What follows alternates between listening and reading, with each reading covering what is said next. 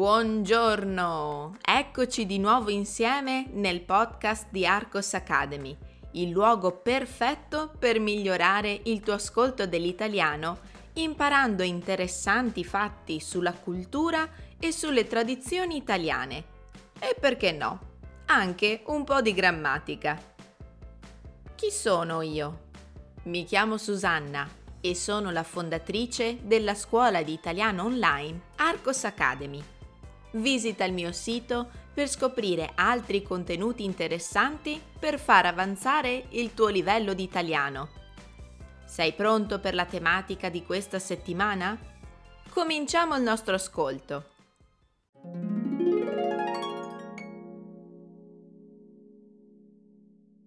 La nascita dell'azienda. Una delle più grandi aziende italiane a livello nazionale e internazionale nacque dalla passione per i motori di un gruppo di aristocratici, imprenditori e professionisti di Torino. La base di quella che poi diventerà la Fiat fu una piccola azienda, la Ceirano, che riuscì a costruire una vetturella, così veniva chiamata, a motore. L'azienda Ceirano fu quindi rilevata da questo gruppo di appassionati e imprenditori torinesi che volevano fondare un'industria a partire dall'idea della vettura a motore di Ceirano.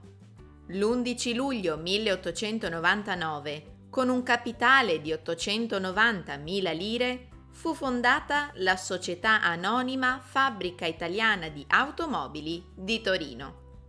La notizia della fondazione della neonata società fu immediatamente riportata dal giornale torinese La Stampa, che sembrò quasi predire il futuro dell'azienda, scrivendo Parecchie ordinazioni sono già pervenute alla società e l'industria sembra destinata ad un grande sviluppo e ad un fiorente avvenire.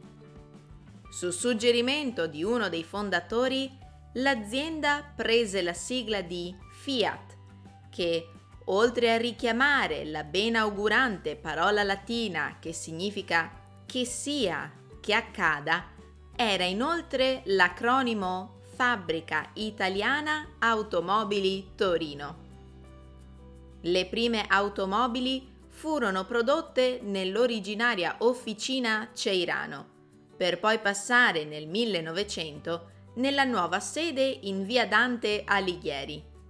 Per spostare la produzione nel famoso stabilimento produttivo chiamato Il Lingotto, si dovrà aspettare la fine dei lavori di costruzione avvenuti nel 1923. Leggiamo adesso la versione più lenta.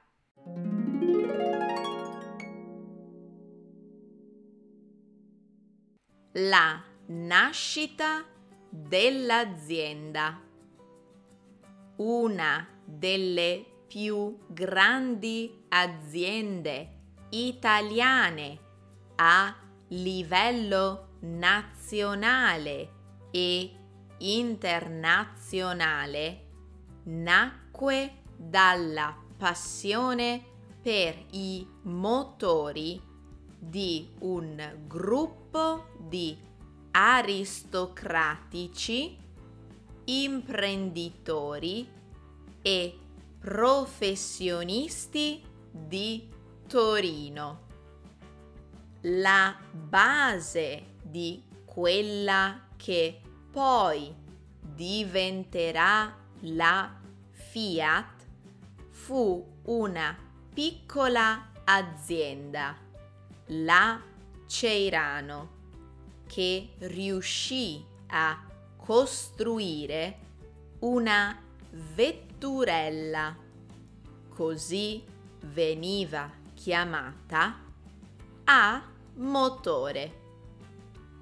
L'azienda Ceirano fu quindi rilevata da questo gruppo di appassionati e imprenditori torinesi che volevano fondare un'industria a partire dall'idea della vettura a motore di Ceirano.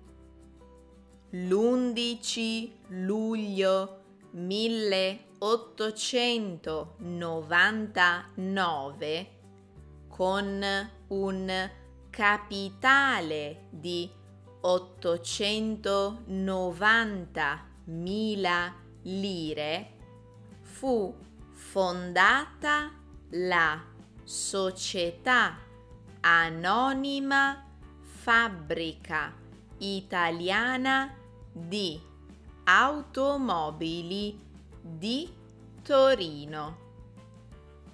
La notizia della fondazione della neonata società fu immediatamente riportata dal giornale torinese La Stampa, che sembrò quasi predire il futuro dell'azienda, scrivendo parecchie ordinazioni sono già pervenute alla società e l'industria sembra destinata ad un